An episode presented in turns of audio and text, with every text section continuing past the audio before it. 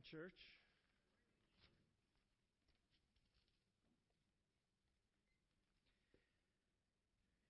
We are, by default,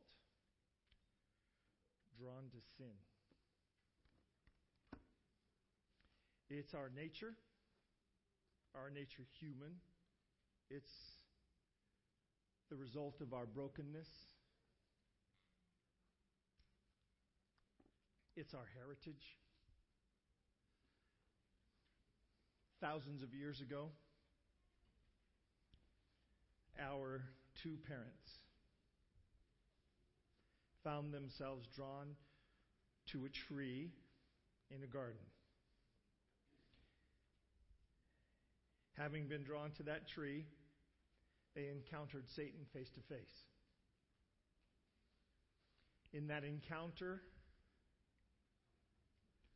they listened for the wrong voice. The voice of God became muddled in background to them. The one hanging in the tree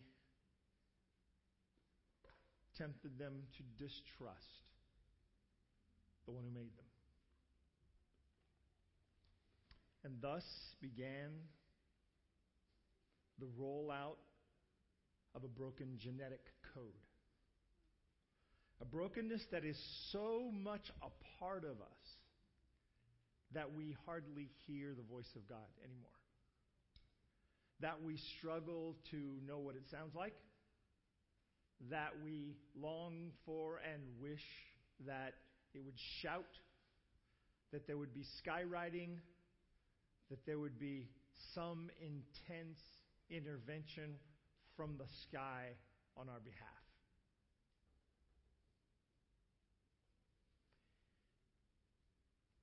It's so confused by us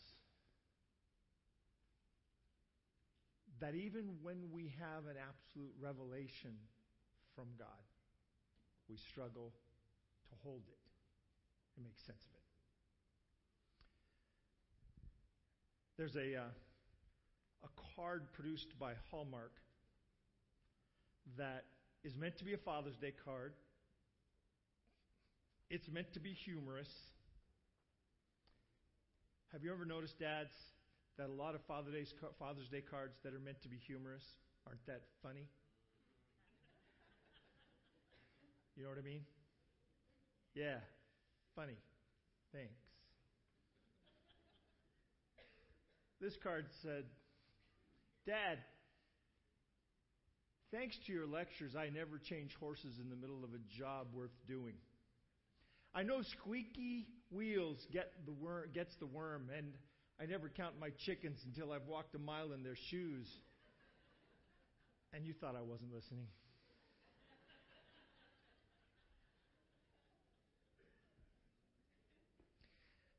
the audible voice of God is recorded three times in Scripture in the New Testament.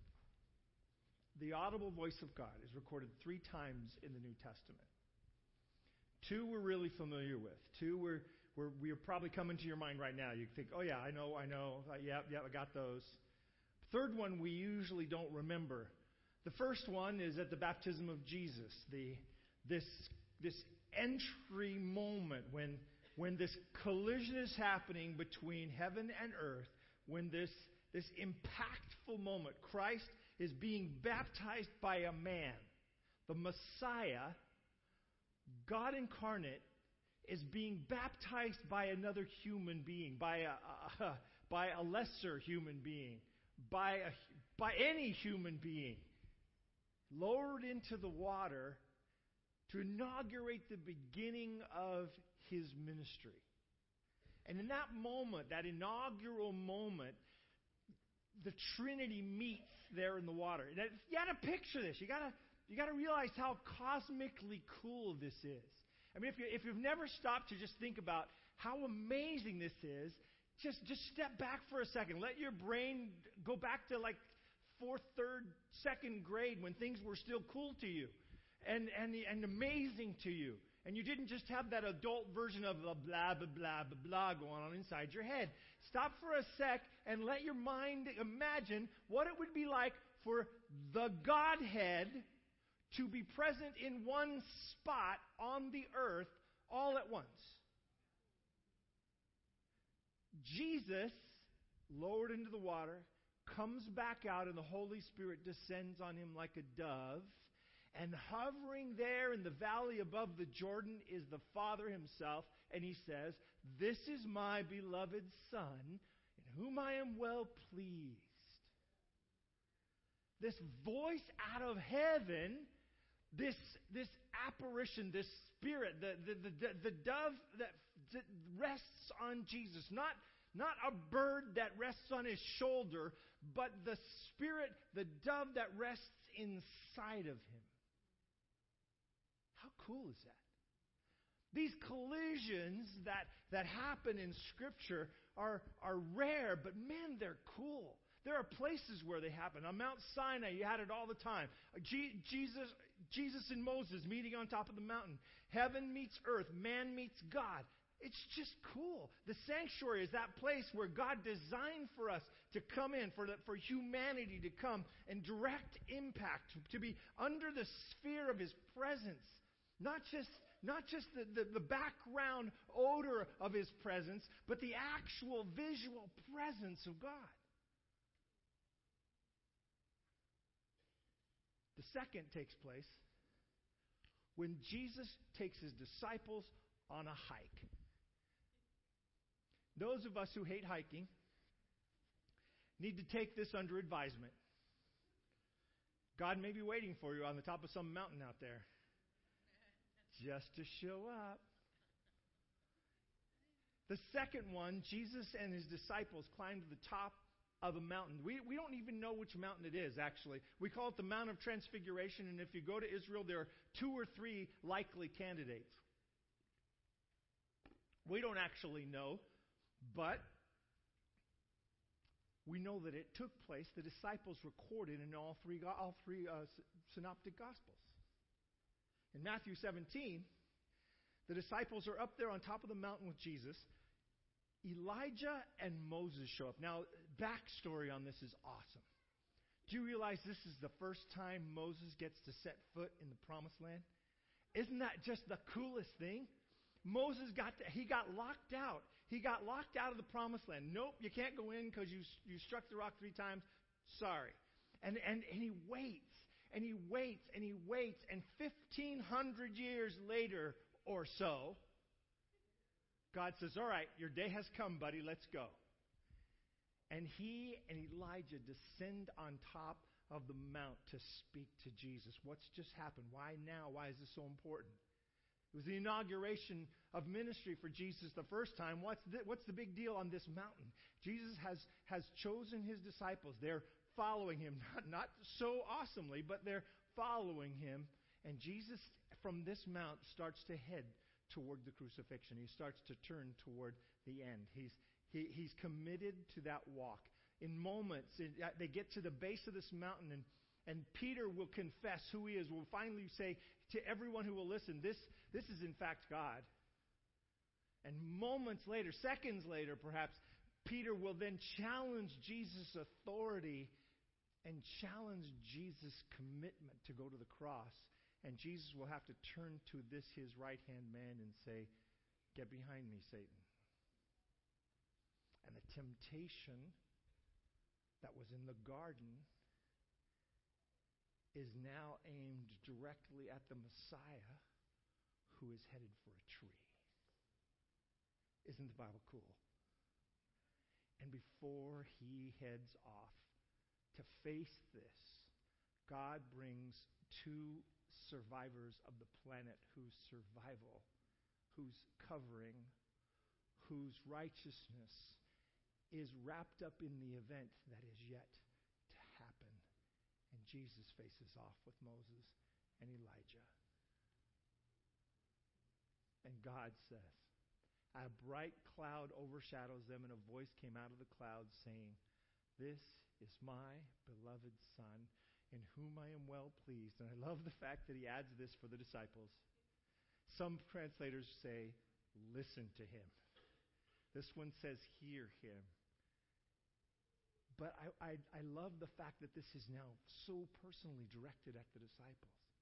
Before it was generally directed at anyone who would listen. Now there are three interior disciples. This is Peter, James, and John on the mountain with Jesus, three of his closest friends on the planet. And to these three, God speaks on top of the mountain. And he says, to just their ears, because Jesus already knew, Moses already knew, Elijah already knew, he says to just their ears, This is my beloved Son, in whom I am well pleased. Listen to him. Pay attention. Do you think you could, if, if God said that to you, do you think you could do that? Would you be in for that? Were they? Would we be? Because they, they, they get this advice, and man, a voice from heaven would seem like it would be life altering, right? But we don't always hear what's being said to us. We don't always listen for the words that God is speaking. Um, there's a story told about, uh, about Franklin Roosevelt. Roosevelt complained that people would stand in those long receiving lines and not hear a word he said. I understand because they would be, you know, they're coming up, they're going to talk to the president. They want to make sure they don't say anything stupid. So they're really not listening to him. And so he was in this long receiving line, and he decided he was going to try a little experiment. And so in this receiving line, people start coming in, and he said he began to murmur, not real loudly, but softly to them, I killed my mother in law today. And people would while shaking his hand, say, Oh, and, and, blessings on you, and, and God bless, and we're very proud of you, and keep going. And, and it just kept going on through that way, through the whole line, until the ambassador from Bolivia came through the line. And he said the same thing to the ambassador from, Bolivia. He shook his hand, and he said, I, I, I killed my mother in law tonight. And, and, and the ambassador said, And I'm sure she deserved it.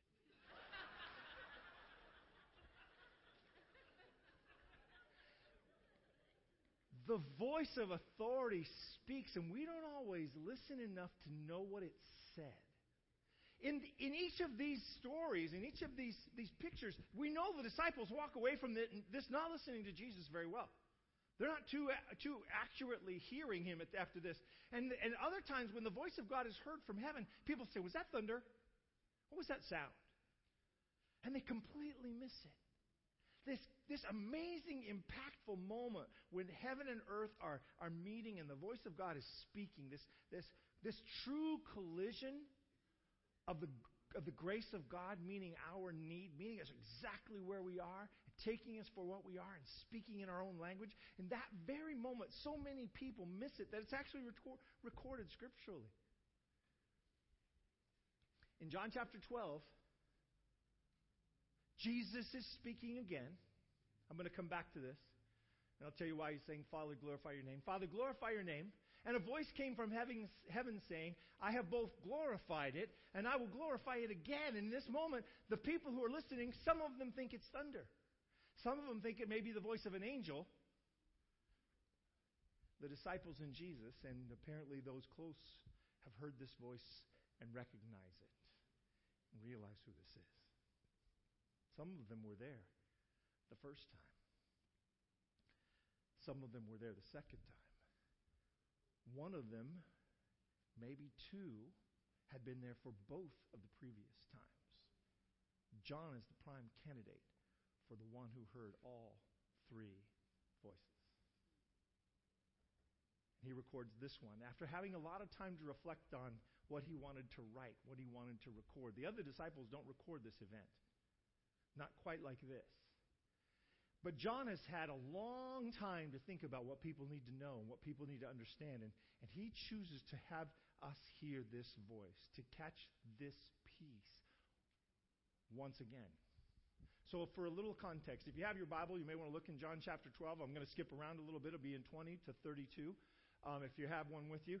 Um, now, excuse me, there were certain Greeks among those who came to worship at the feast. And they came to Philip. Now, you would pick Philip if you were a Greek for a reason. Philip's name has a Greek, has a, has a Greek origin. And so you might think, oh, this guy may be more likely to accept us. He's got this, this Greek thing going on, so let's go talk to him. So they go to Philip, who was from Bethsaida of Galilee, and asked him, saying, Sir, we wish to see Jesus. And Philip came and told Andrew. Isn't it great how Andrew seems to always be the conduit to Jesus? Andrew's like the guy who opens the door of the church and lets you in. He's the guy. He's there every day. He's opening the door so you can get in. And, he, and Andrew is opening the opportunity for these guys to get to Jesus. Philip came and told Andrew, and, it tur- and in turn, Andrew and Philip told Jesus. Now stop. Now I want you to just imagine you're the Greeks. You've come to see Jesus. You come to worship at the Passover. You hear Jesus is here. There's a lot of interesting stuff going on. If you read this chapter, Lazarus is hanging around with Jesus now, having once been dead and now alive. That's a story everybody wants to hear, right? So, so people are coming to dinner parties to see Lazarus. People are, are gathering in crowds to watch the parade of Jesus coming in on the donkey to see Lazarus. Lazarus has become a real celebrity in this moment. And so he's, he's sharing the limelight with Jesus. You have this thing going on where, where people are starting to gather to him. And even, even the Pharisees say the whole world is going after him. The whole world is going after Jesus. Wouldn't that that was true? Wouldn't it be great if that were true? But, now, you're the Greeks, which is actually the best definition for who you are, unless you're Jewish. So, Mike, your exception. You're the Greeks. You've come to see Jesus. You get to Philip, who takes you to Andrew, who goes to Jesus, and you're standing there in the waiting room. And we never hear from you again. We don't know whether you got to hear this. We don't know if you were there. We don't know if you were close enough to see what was going on. That's all we ever hear from you. Now, the good news is they're outside, so at least these guys are probably on the periphery of the crowd when this starts happening. Maybe they at least hear what Jesus has to say. But this is, this is one of those frustrating passages. I want to talk to these guys when I get to heaven. I want to say, what exactly happened? Were you guys there? Did he talk to you? Was you know? Did John just decide not to record what he said to you? Well, what happened exactly to you guys? Because this seems kind of kind of weird to me. Jesus is usually so polite. He lets kids come and talk to him. He lets everybody talk to him. Why would he hold out on you guys? But Jesus answered, saying to them, "The hour has come that the Son of Man should be glorified." Now, before we move past these Greeks without without thought. Jesus was sent to the children of Israel. He was sent as a last testamental opportunity, the final prophet, the final priest, the final voice, to give them an opportunity to decide to follow him, to give them an opportunity to accept that he was the Messiah. So when the Greeks when the people around the distant world, the people who are off in the foreign lands, when they start to turn toward Jesus, it signals a change in the world. That the world is beginning to hear the message. It's beginning to spread beyond the borders of Israel. And that may be the very reason why Jesus now says, okay, it's time. It's all coalescing at this moment and it's the right time. Now, down in verse 27, we find a public confession from Jesus. So I, I, I want to stop for a second and talk about the vulnerability of this. Here's the Messiah, right? And the Messiah is about to tell you he's not cool with what's about to happen. We had this experience in the Garden of Gethsemane, but he's all by himself. We only get the record of it because somehow that got shared with the disciples and they share it with us. This is a public statement from Jesus. This is a public, a public moment of vulnerability from the Messiah himself. And so he says, Now my soul is troubled. And what shall I say? Father, save me from this hour? Now, will he ask for that? Those of you who have read your Bible, does he ask for being saved from this hour? Yes, he does. But in this moment in the public, he says, My soul is troubled. And what shall I say? Father, save me from this hour. But for this purpose, I came to this hour. This moment in time, this, this same kind of collision between heaven and earth, I came to this moment. Bound for a tree, led away from a tree to end what happened between one and the other. Here's Jesus.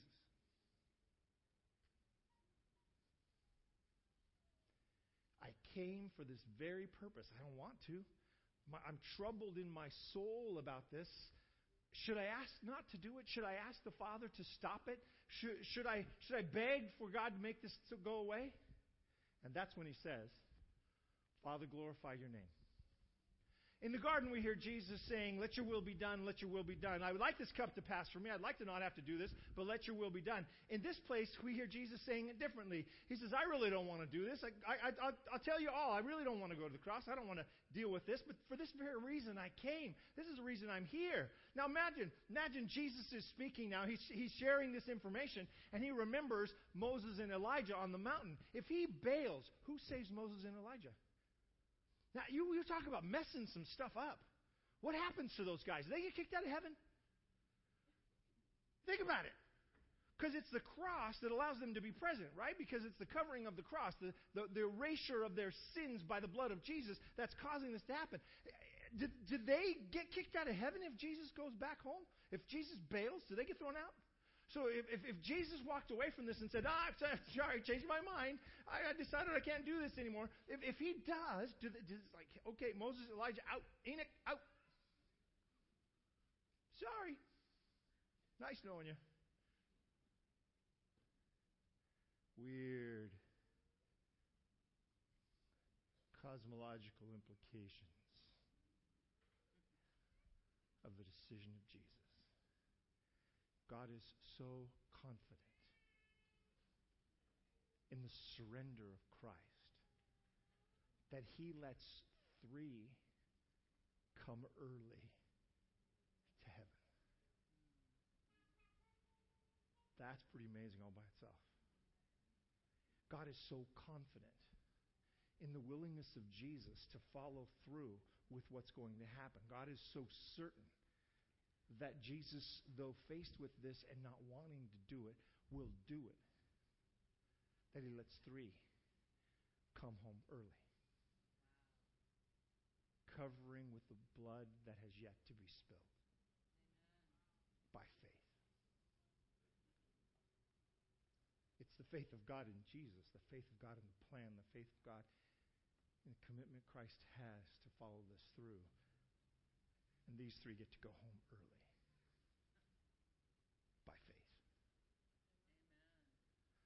Father, glorify your name. I don't want to do this. You glorify your name. And then a voice came from heaven saying, I have both glorified it in your birth, in your baptism, on the mountain, in your presence on the earth. I have glorified it. And I will glorify it again. Now stop and realize what assurances are in that statement. Think of the assurances for Jesus that are in that statement. Think of the assurances of the resurrection that are in that statement. I will glorify it again. In your death, I will be glorified. In your resurrection, I will be glorified. In the salvation of mankind, I will be glorified. My name will be glorified. Jesus doesn't say, glorify my name. He says, glorify yours because he's completely surrendered to the will of God. Come what may. Father, glorify your name. I have, and I will. Why here? Why now? Well, firstly, Jesus is about to face the cross. Now, he will tell these folks who are questioning whether this is thunder or whether this is the voice of an angel, he will tell them that this voice came for their benefit, not his. But Jesus is about to face the cross. Number two, the disciples are about to face Jesus' death on the cross. The disciples are about to face the, the, the last thing they wanted to see happen. They're going to have to deal with the crucifixion and death of the Messiah, the one whom they've thrown their lot in with, the one whom they've thrown their hopes and their faith, and everything about their own life is wrapped up in Jesus. They've walked away from family, they've walked away from businesses, they've walked away from everything, and everything now rests in Jesus' success, and he's about to die. And they don't see how there's any success this direction. They don't see how there's any winning at this game. And lastly, The crowds are about to face the death of their Messiah. The gathered crowds we often forget about. We forget about all these people whose hopes are in Jesus. They're, they haven't been following him for three and a half years. Some of them may have only been following him for a couple of days or a few minutes. But they're so hopeful that he's the Messiah and he's about to die. And so, why does God speak at this moment? Why do you hear the voice of God from heaven at this moment with these assurances of glory, both past and future? Why this moment to take to make this statement? Because everything is wrapped up for these people in what is about to happen.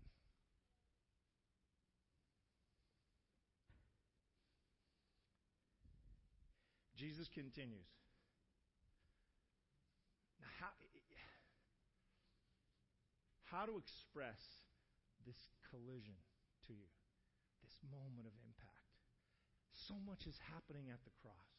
So much is happening as Jesus' blood flows out. So much is going on. This conflict that's been going on since Adam and Eve stepped to the tree is going to meet its end on a different tree. Now is the time of judgment on this world. Jesus will later say, He'll say, Look, I'm not here to judge anybody. I'm not here to judge the world. Your own words, your own decisions will do that on your behalf. No one will point it out to you. No one will say, This one is bad or that one is bad from heaven. Satan will accuse you, but I won't accuse you. Your own words will accuse you. Your own choices will accuse you. When you see what God is willing to do for you, the judgment will come because the clarity is now present. The, there may have been confusion before. You may have not understood exactly what the lamb and the sacrifices and all that business was before, but now I'm going to make it absolutely clear. It's going to be so completely clear you can't make a decision that's lost. You, you can't. Once informed, you, your decision now is on you.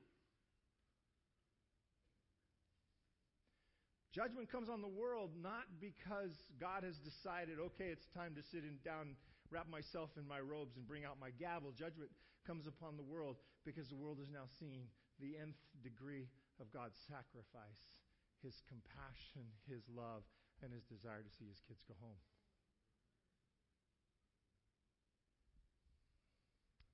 And in the same stroke, the prince of this world will be driven out. The one who has maintained control since that day at the fruit stand will be thrown out finally that day at the cross. Now, it's one of those interesting things that's, that's described as present and happened and done. And yet we still deal with the aftermath of a defeated foe going about like a roaring lion seeking whom he may devour.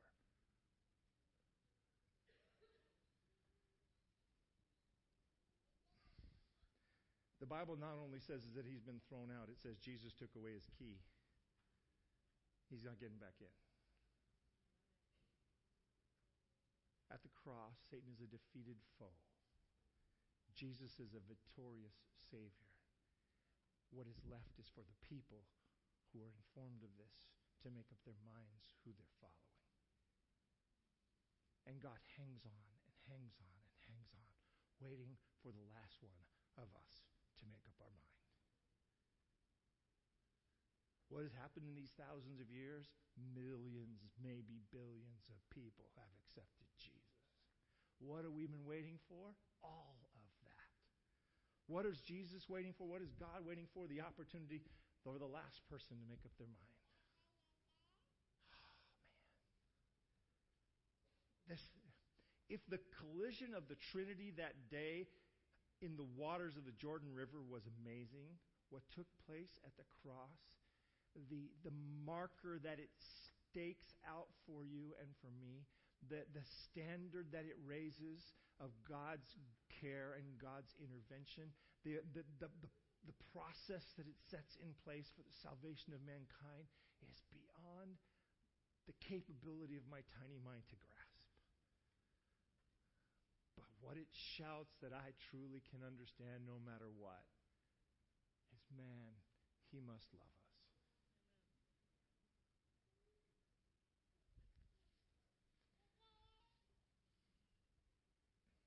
And then he says, When I am lifted up from the earth, I will draw all people to myself. If you're reading your King James Version, it says, I will draw all men to myself. Remember, that's just mankind. I will draw all people to myself. No one is driven to Jesus. Do you ever notice that? No one is forced. No one is driven. No one has a whip and a chair behind them making them go to Jesus, but everyone is drawn to Jesus. If I be lifted up, I will draw all men to myself. It was true on the cross. He was describing how he would die. He was describing the crucifixion. He was, he was inferring to the disciples that this was going to be the process. They wouldn't get it till later, but they would understand it afterwards. And upon thinking about it and reflecting on it, John says, Yeah, yeah, that's exactly what he meant. If I be lifted up, if I be, if I be raised up like the serpent in the wilderness, if I, if I be raised up on a cross, I will draw all men to myself by finally catching their attention, finally get them to turn their head away from the, from the tree in the garden and look toward a different tree. I will finally give them an, an impact impactful enough picture that they will be drawn to me. They will be drawn to me. They will be drawn to me. They will look and recognize that it's me, that it's me who's been rescuing and it's me who's been calling. It's me who's been wanting to take them home all of this time. He will finally get enough of our attention that we'll make a decision. We will make a decision. If I be lifted up, I will draw all men to myself. It was true then. It is true now. It is still the burden of the church. It is still the call of the believer to lift up Jesus it's never been our call to lift up doctrine or theology. It's always been our call to lift up Jesus. It's never been the church's responsibility to lift up creedalism. It's never been the church's role to force people to, under, to, to, to, take a, a litmus test of understanding. You're not saved by knowledge. Knowledge just helps you to understand who God is. You're not saved by theology. Theology is just a study of something your, your, your brain can't comprehend. You are saved by Jesus. And by lifting up Jesus, the church changes the world. That moment on that tree, so much happened. 1 Corinthians chapter 15 verse 22 tells us the story in one quick sentence.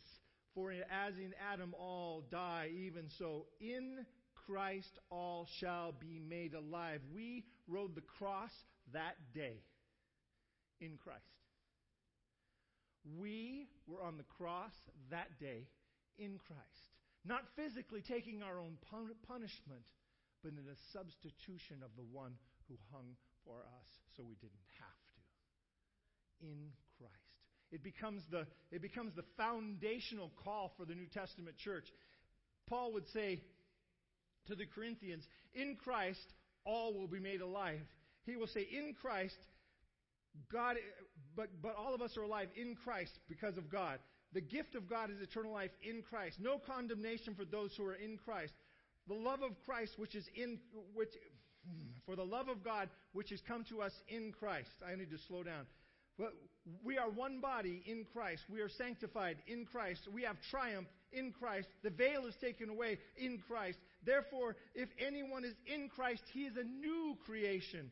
God was in Christ reconciling the world to himself. He made him who knew no sin to be sin for us, that we who were actual sinners might be made righteous in him. In Christ. You are all in one. You are all one in Christ.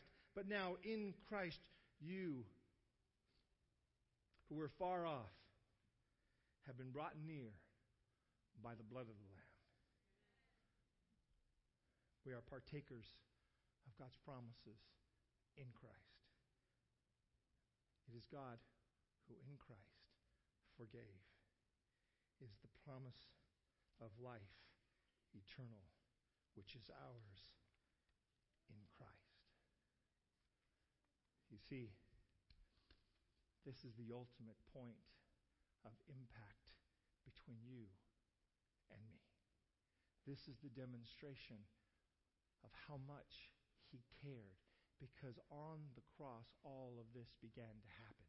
We were in Christ that day.